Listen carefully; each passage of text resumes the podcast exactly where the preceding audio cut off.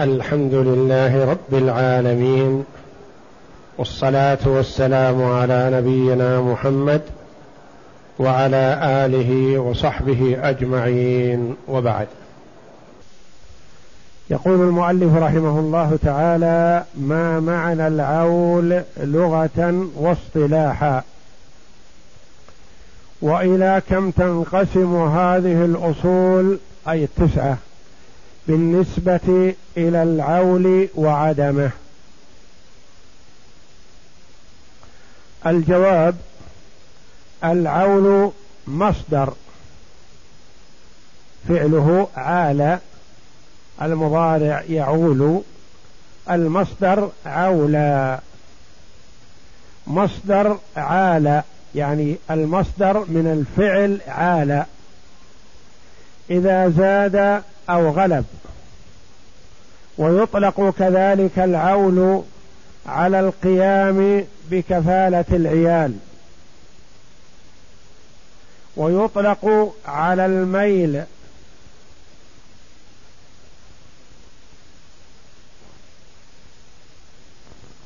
كقولهم مال الميزان. وقوله تعالى ذلك أدنى ألا تعولوا تميلوا.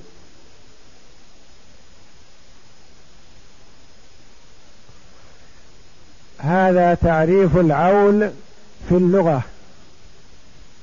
على الزيادة يقال عال إذا زاد ويطلق على الكفالة العيال ويطلق على الميل كمال الميزان وما في قوله تعالى فإن ذلك أدنى ألا تعولوا يعني تميلوا وتجوروا. واصطلاحا هو زيادة في السهام نقص في الأنصبة يعني السهام تزيد. تكون مثلا نصف وثلثان زادت السهام. وتكون نصف وثلث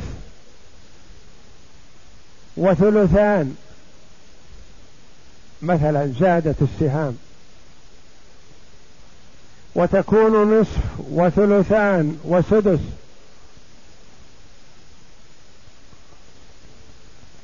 وتكون نصفان ومعهما أشياء فتزيد السهام. والأنصبة تنقص. يعني الزوج يعطى النصف مثلا ثلاثة أحيانا لكن هذه الثلاثة تكون ثلاثة من عشرة أقل من الثلث. اسمه نصف ونصيبه في الحقيقة يقل عن عن الثلث. ثلاثة من عشرة أقل من الثلث.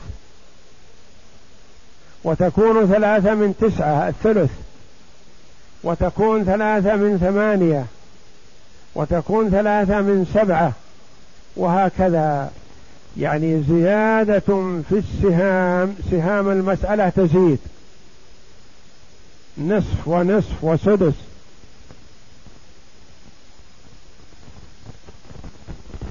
وسهم الوارث ينقص. هذا هو العول.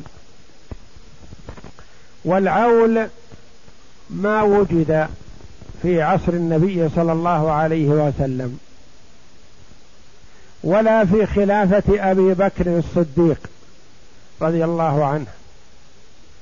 وإنما وجد في خلافة عمر رضي الله عنه. فلما عرضت عليه المسألة وكان ورعا كما قال ابن عباس رضي الله عنهما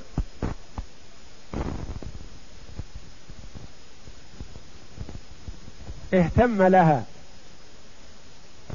وجمع لها الصحابة رضي الله عنهم واستشارهم فيها فأشاروا بالعول فحكم فيها بالعول رضي الله عنه وأرضاه. لما عرضت عليه استشكلها واهتم لها. عرض عليه مسألة واحدة من مسائل العول وهي زوج وأختان لأم. فاهتم لها رضي الله عنه وقال كيف نعمل بها؟ الزوج يستحق النصف في كتاب الله. والأختان لغير أم تستحقان النصف في كتاب الله. تستحقان الثلثين في كتاب الله. فإن أعطى الأخوات الثلثين نقص نصيب الزوج. وإن أعطى الزوج النصف نقص نصيب الأختين. فجمع له الصحابة رضي الله عنهم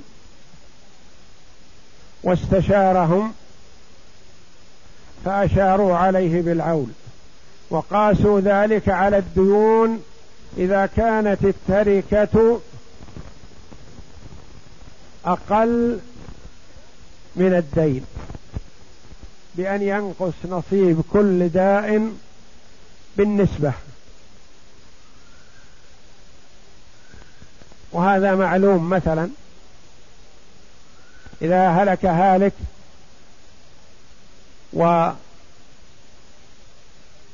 وترك دين مثلا عشرة آلاف عليه وترك ستة آلاف ترك من المال ستة آلاف وعليه ديون عشرة آلاف لكل شخص خمسة آلاف. فإن أعطى الشخص الأول خمسة آلاف ما بقي للآخر إلا ألف. وإن أعطى الآخر نصيبه خمسة آلاف ما بقي للأول إلا ألف. فكيف يعطون يعطون بالنسبة.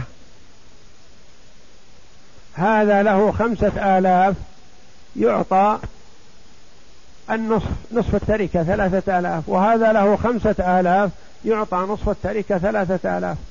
فيعطون من ديونهم بالنسبة ثلاثة وثلاثة ولكل واحد كان خمسة. فكذلك الورثة أشار الصحابة قالوا نقيس ذلك على الدين فنعطي صاحب النصف ثلاثة نجعلها من ستة مثلا. نعطي صاحب النصف ثلاثة ونعطي صاحب الثلثين أربعة ونجمع الأربعة والثلاثة فتكون سبعة. فنعطيه ثلاثة من سبعة والآخرين أربعة من سبعة وهكذا.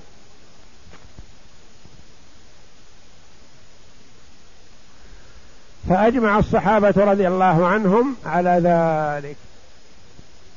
فلما توفي عمر رضي الله عنه أظهر ابن عباس رضي الله عنهما رأيا يخالف ذلك.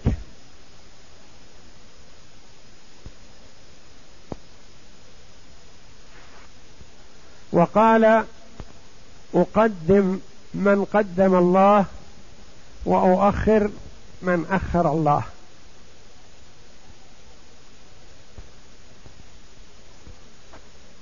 وابن وعمر رضي الله عنه قال في المسألة التي عرضت عليه لا أدري أيهم قدم الله وأيهم أخر الله. فحار فيها رضي الله عنه ثم اجتهدوا مع الصحابة على هذا. لكن ابن عباس رضي الله عنهما له رأي في المسألة أظهره بعد وفاة عمر رضي الله عنه. يقول العلماء لا نعلم أن أحدا أخذ برأي ابن عباس رضي الله عنهما. وإنما ابن عباس رضي الله عنهما قال أبدأ بل أهم في الأهم. فقيل له يرحمك الله. يا رضي, الله عنك. من من الأهم فالأهم ما داموا كلهم أصحاب فروض. قال نعم. عندي صاحب فرض ثابت. ما يسقط بحال فأعطيه نصيبه كامل. وعندي صاحب فرض متقلب. أحيانا يأخذ فرضه وأحيانا يأخذ تعصيب وأحيانا يسقط هذا خل النقص عليه. فعرضت عليه مسألة عمر رضي الله عنهما فقال أعطي الزوج النصف. وأعطي الأختين ما بقي. فقيل له يرحمك الله الأختان لهما الثلثان في كتاب الله. فقال الأختان لهما الثلثان في كتاب الله فرضا ولهما أحيانا تعصيبا وهما يسقطان أحيانا فأقدم الزوج وأعطيه حقه كاملا وأؤخر الأختين. فعرض عليه مسألة أخرى. زوج وأم وأختان لأم. زوج وأم وأختان لأم. ما رأيك؟ يرحمك الله. قال للزوج النصف وللأم الثلث لأن الأم في هذه الحال هو لا يحجبها من الثلث إلى السدس إلا بثلاثة من الإخوة والأخوات. يعطيها الثلث. طيب والأختان لأم؟ قال أعطيهما ما بقي. فقيل له يرحمك الله أليستا بصاحبتي فرض؟ قال بلى. ولا يأتيان في التعصيب لكنهما يسقطان أحيانا. ولد الأم كل يسقطه فحينئذ نعطيهم ما بقي. وهذا قال به ابن عباس رضي الله عنهما في حياته. وقال العلماء رحمهم الله لم ينقل أن أحدا من العلماء أخذ برأي ابن عباس رضي الله عنهما. إذا فالعول أخذ به العلماء بالإجماع سوى ابن عباس رضي الله عنهما ولم يظهر خلافه إلا بعد وفاة عمر فقد حصل الإجماع قبل خلافه رضي الله عنه وأرضاه.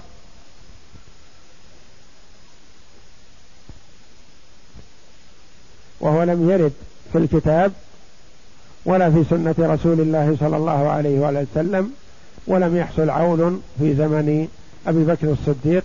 وإنما حصل في خلافة عمر رضي الله عنه.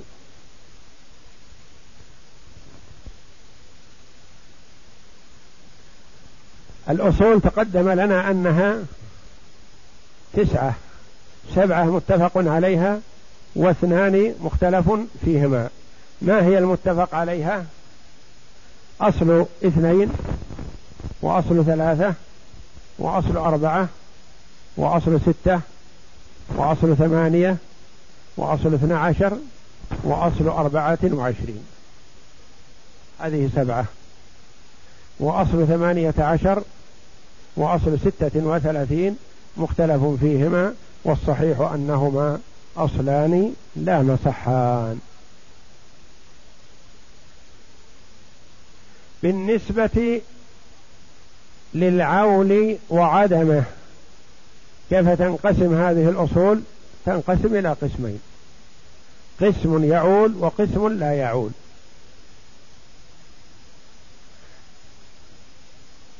فالذي يعول ثلاثة أصول وهي أصل ستة وأصل اثني عشر وأصل أربعة وعشرين فقط. أصل اثنين وأصل ثلاثة وأصل أربعة وأصل ثمانية من الأصول المتفق عليها لا تعول. وأصل ثمانية عشر وأصل ستة وثلاثين من الأصول المختلف فيها لا تعول. الأصول التي تعول هي التي يمكن أن يجتمع فيها فروض تزيد عن فروض المسألة. والأصول التي لا تعول هي التي لا يمكن أن يجتمع فيها فروض تزيد عن مقدار المسألة. يعني أصل اثنين لا يمكن أن يجتمع فيه نصفان وزيادة. ابدا. أصل ثلاثة لا يمكن أن يجتمع فيه ثلثان وثلث وزيادة وإنما يكون ثلثان فقط أو ثلث فقط أو ثلثان وثلث. ولا تزيد.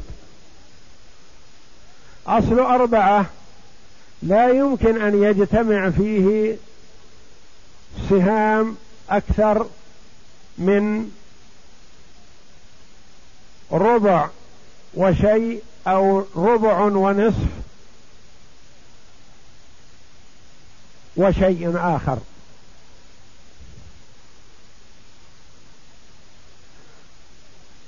أصل ثمانية كذلك. لا يجتمع فيه أكثر من سهام المسألة الثمانية. فلا يجتمع فيها مثلا نصفان وثمن ابدا. وإنما نصف وثمن مثلا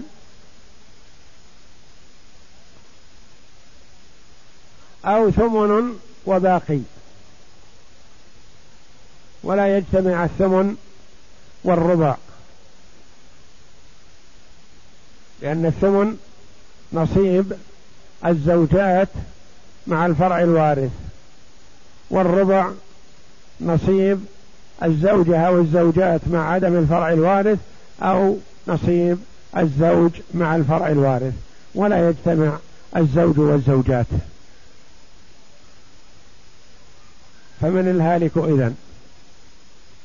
إذا المسائل التي تزيد سهامها عنها هي ثلاثة فقط.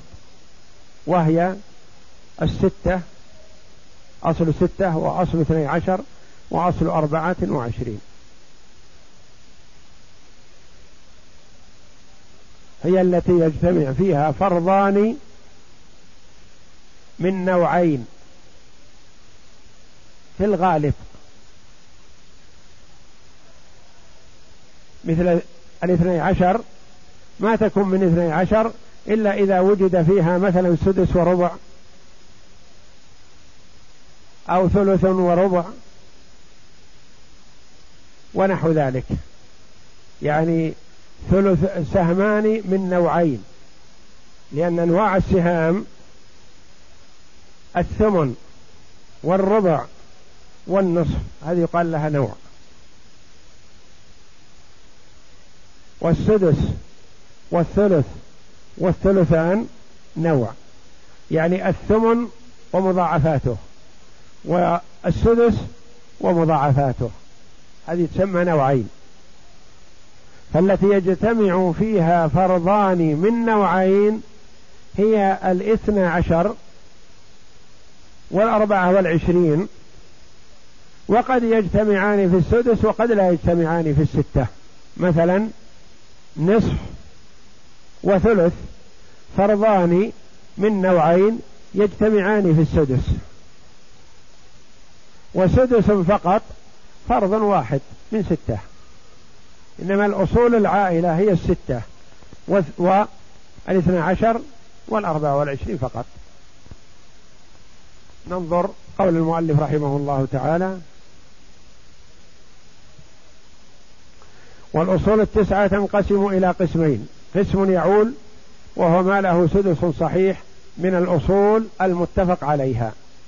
له سدس صحيح لأن الاثنين ليس لها سدس صحيح والثلاثة ليس لها سدس صحيح والثمانية ليس لها سدس صحيح. التي لها سدس صحيح هي ثلاثة هي السدس الستة والاثني عشر والأربعة والعشرين. والثمانية عشر والستة والثلاثين لها سدس صحيح لكن ليست هذه من الأصول المتفق عليها لأنه قال ما له سدس صحيح من الأصول المتفق عليها. وهي ثلاثة الستة والاثنى عشر والأربعة والعشرون. وهي التي يجتمع فيها فرضان من نوعين فرضان من نوعين. مثلا الأربعة والعشرين يجتمع فيها ثمن وثلثان. الثمن نوع والثلثان نوع آخر. الاثنى عشر يجتمع فيها فرضان ثلث وربع سدس وربع. فرضان من نوعين. الستة يجتمع فيها فرضان من نوعين وقد لا يجتمعان ولهذا قال في الجملة. في الجملة. فالسدس فرضان من نوعين مثلا ثلث ونصف. هذا فرضان من نوعين. نصف وثلثان فرضان من نوعين. ويكون فيها فرض واحد أحيانا مثل هلك هالك عن جده. هلك هالك عن أم وابن. فيها سدس واحد فقط فرض واحد. إذا فقوله بالجملة ليدخل السدس الذي قد لا يجتمع فيه فرضان. فالأصول التي تعول هي ستة واثنى عشر وأربعة وعشرين. ننظر إلى عولها.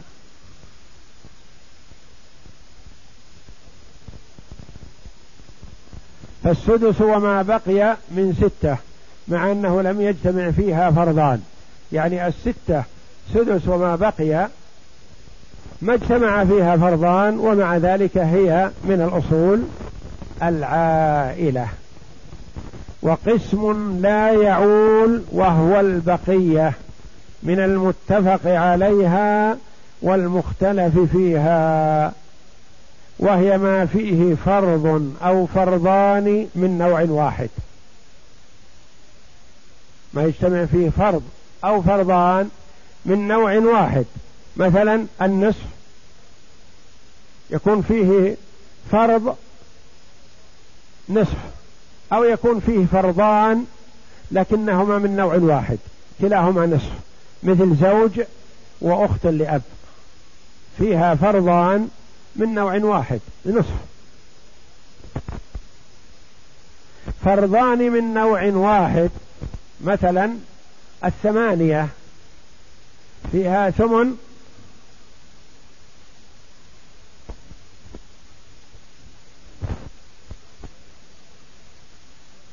للزوجة ونصف للبنت مثلا. فيها فرضان لكنهما من نوع واحد لأن النصف والثمن يدخل النصف ضمن مخرج الثمن.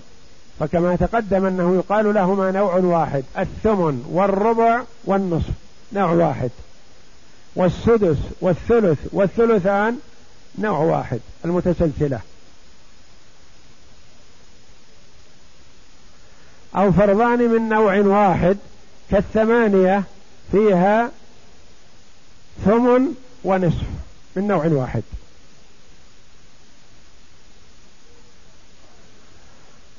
الأصول التي تعول كم تعول من مرة وما هي نهاية عولها. الأصول التي تعول نأخذ أولا الرقم الأول الذي هو الستة وهو أكثرها عولا.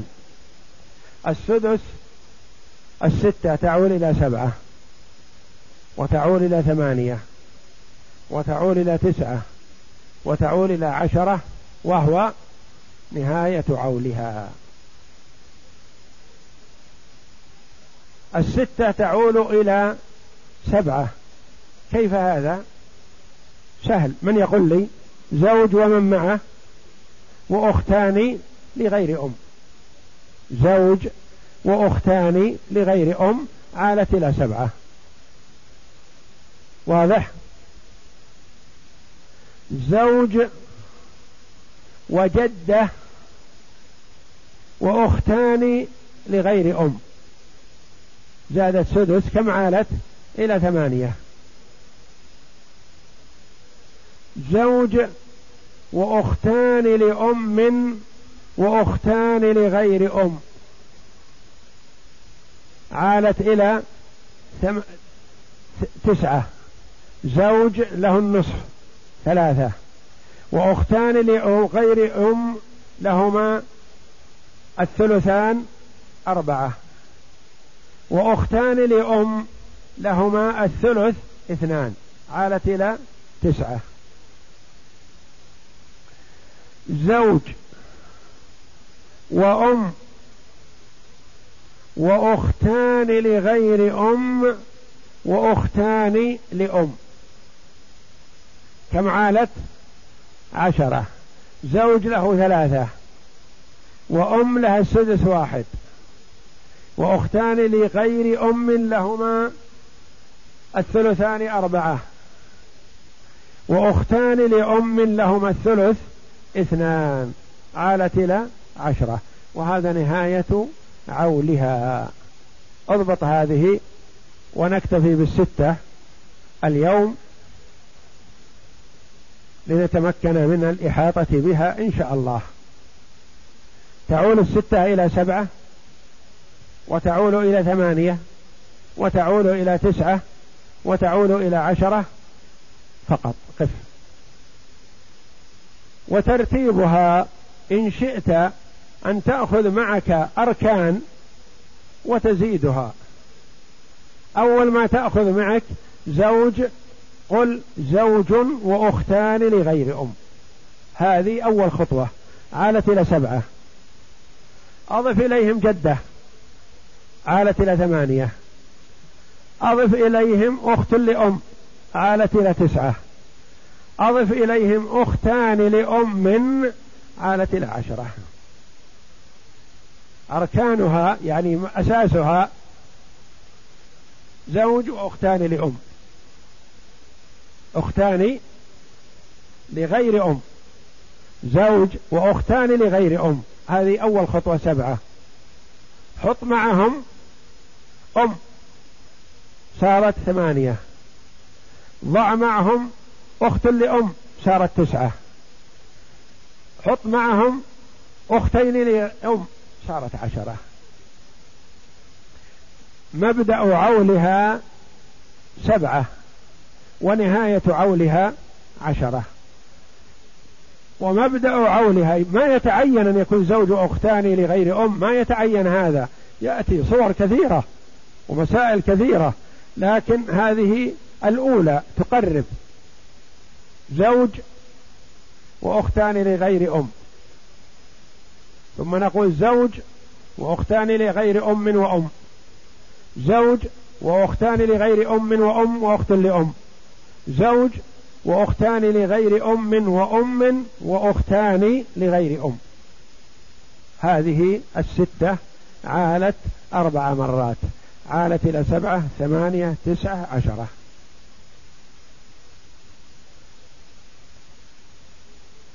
ولهذا قال تعول شفعا ووترا. الستة تعول أربع مرات شفعا ووترا. فتعول إلى سبعة وترا. مثاله زوج وشقيقتان. المسألة من ستة للزوج ثلاثة وللشقيقتين الثلثان أربعة. فعالت إلى سبعة وصورتها كما في الجدول.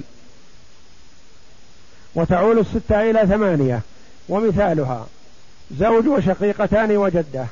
المسألة من ستة. للزوج النص ثلاثة. والشقيق وللشقيقتين الثلثان أربعة. وللجدة السدس واحد. عالت إلى ثمانية وصورتها بالجدول ألف وتعول وترا إلى تسعة. زوج وشقيقتان وأختان لأم. المسألة من ستة. للزوج النص ثلاثة. وللشقيقتين الثلثان أربعة. وللأختين لأم من الثلث اثنان، عالت إلى تسعة وصورتها في الجدول باء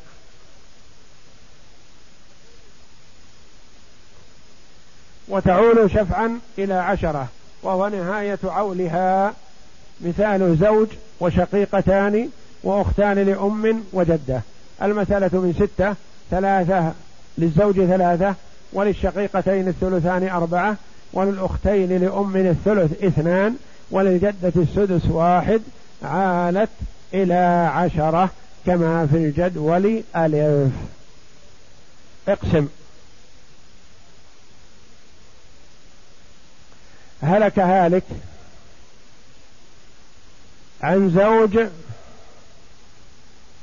وأختين لغير أم وأختين لأم.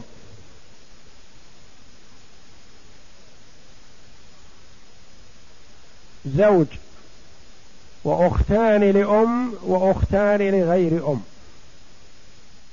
زوج وأختان لأم وأختان لغير أم. هذه تكون أختان مرفوعة لأن نعد المسألة. وإذا قلنا هلك هالك عن زوج وأختين لغير أم وأختين لأم بحسب العوامل التي تسبقه. نعم. لا تظن أنه واحد إذا قلنا اختان أو اختين لا بحسب العوامل. أقسم. المسألة من؟ من ستة. الأصل. ما نتعدى الستة نذكر الأصل الأصلي ثم نذكر عولها المسألة من ستة. للزوج النصف ثلاثة. وللأختين لغير أم الثلثان أربعة. هذه سبعة. وللأختين لأم الثلث اثنان عالت إلى تسعة. هلك هالك عن زوج وجدة. زوج وجدة. المسألة من ستة. للزوج النصف ثلاثة وللجدة السدس واحد. هل عائلة هذه؟ لا ما فيها عول فيها نقص. باق فيها الآن يتطلع له أولى رجل ذكر. هلك هالك عن زوج وجدتين.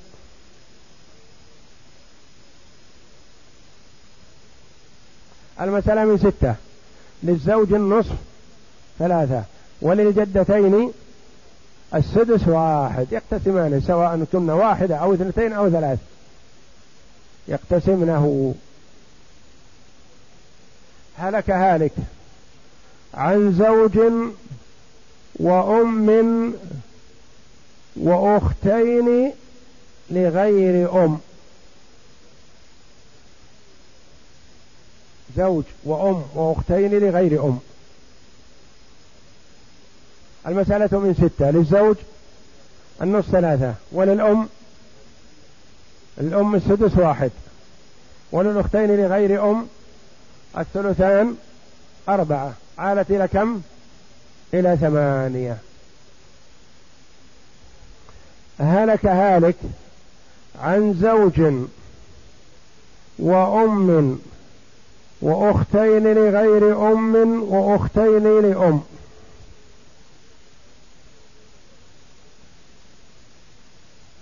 المسألة من ستة للزوج النصف ثلاثة وللأم السدس واحد وللأختين لغير أم الثلثان أربعة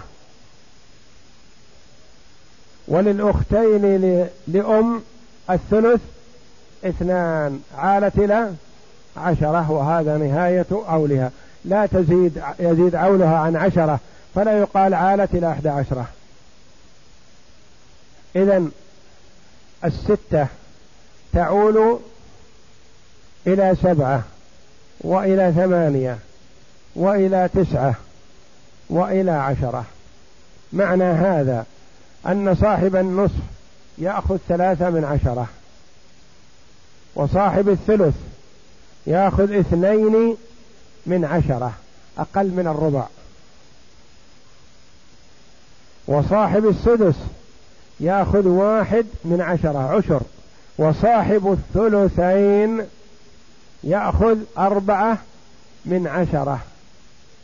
له ثلثان يأخذ أقل من النصف. هلك هالك عن زوج وجد. المسألة من؟ من اثنين. للزوج النصف واحد. والباقي للجد يأخذه. هو صاحب فرض سدس مع الفرع الوارث. هنا ما وجد فرع وارث. فيأخذ ما بقي. هلك هالك عن زوج وجد وأربعة إخوة لأم. زوج وجد وأربعة إخوة لأم. المسألة من كم؟ أحسنت من اثنين للزوج النصف واحد وللجد الباقي تعصيبا ويسقط الإخوة لأم بمن؟ بالزوج يسقط الإخوة لأم بمن؟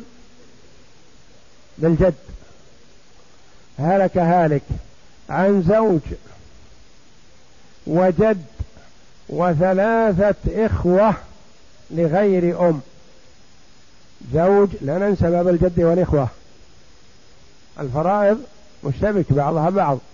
ارفع صوتك بالإشارة. المسألة من كم؟ زوج وجد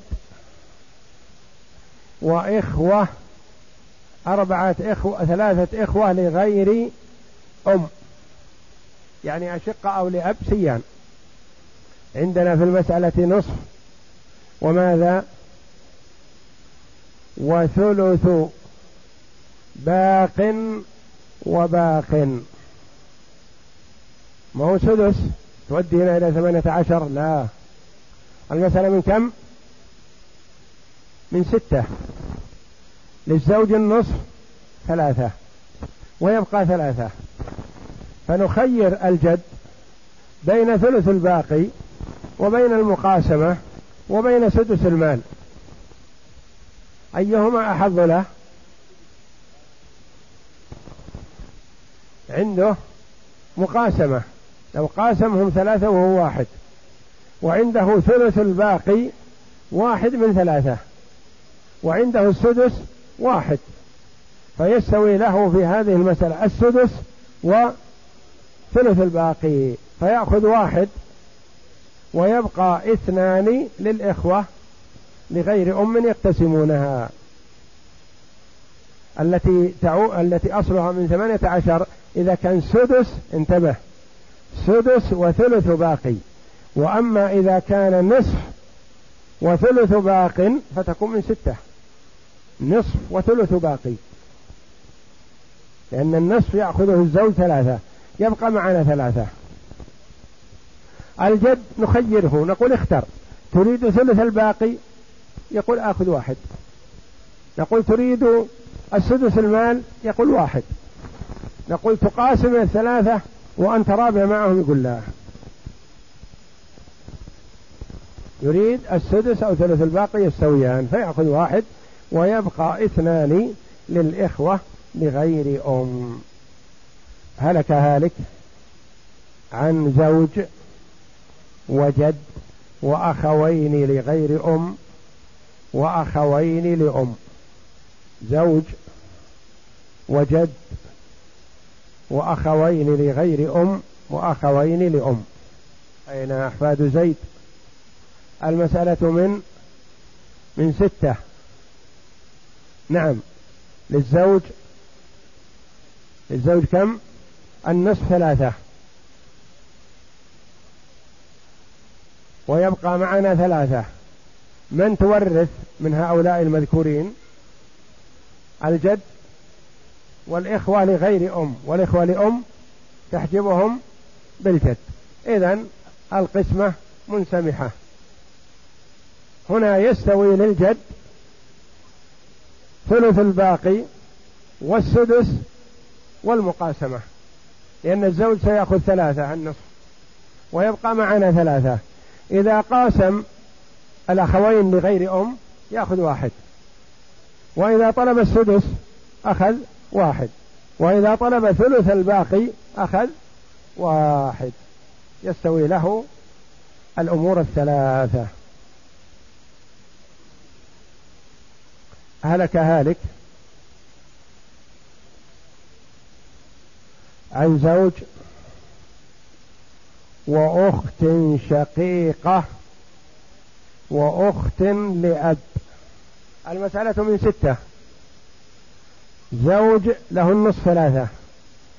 وشقيقة لها النصف ثلاثة. وأخت لأب لها السدس تكملة الثلثين. عانت المسألة إلى سبعة. لا تظن العون إلى سبعة إلى دائما في الشقيقتين أو أختين لأب. شقيقة وأخت لأب الأمر هو هو. الحكم واحد لأن الشقيقة ستأخذ النصف والأخت لأب ستأخذ السدس تكملة الثلثين. هلك هالك عن زوج وبنت وبنت ابن زوج وبنت وبنت ابن من ستة للزوج. اصبر اصبر خله نعم. اتركه يسير زوج انتبه. وبنت وبنت ابن تقول من ستة؟ عندك زوج. ومع الزوج بنت. زوج. ومع الزوج بنت. وعندك بنت ابن. عندك في المسألة انظر الأصول التي في المسائل في المسألة هل هي من أربعة؟ لا حتى الأربعة خطأ. عندك سدس. عندك الربع ما يخرج من الستة. وعندك السدس ما يخرج من الأربعة. من كم؟ تعينت عليك. أي نعم انك بدأتها مقيم فلا بد أن تكمل. من اثني عشر.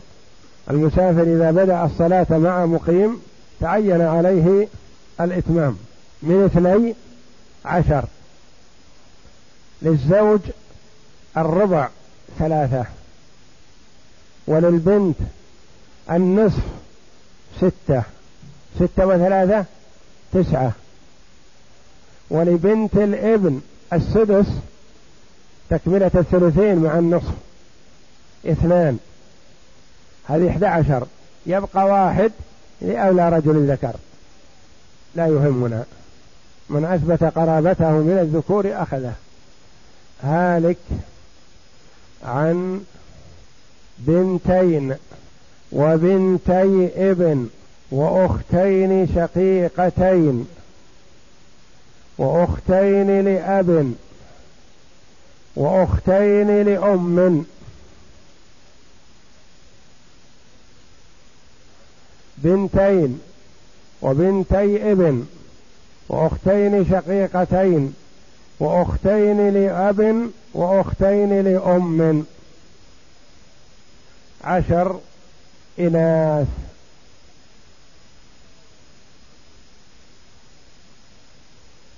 المسألة من انتبه بنتين وبنتي ابن وأختين شقيقتين. كم؟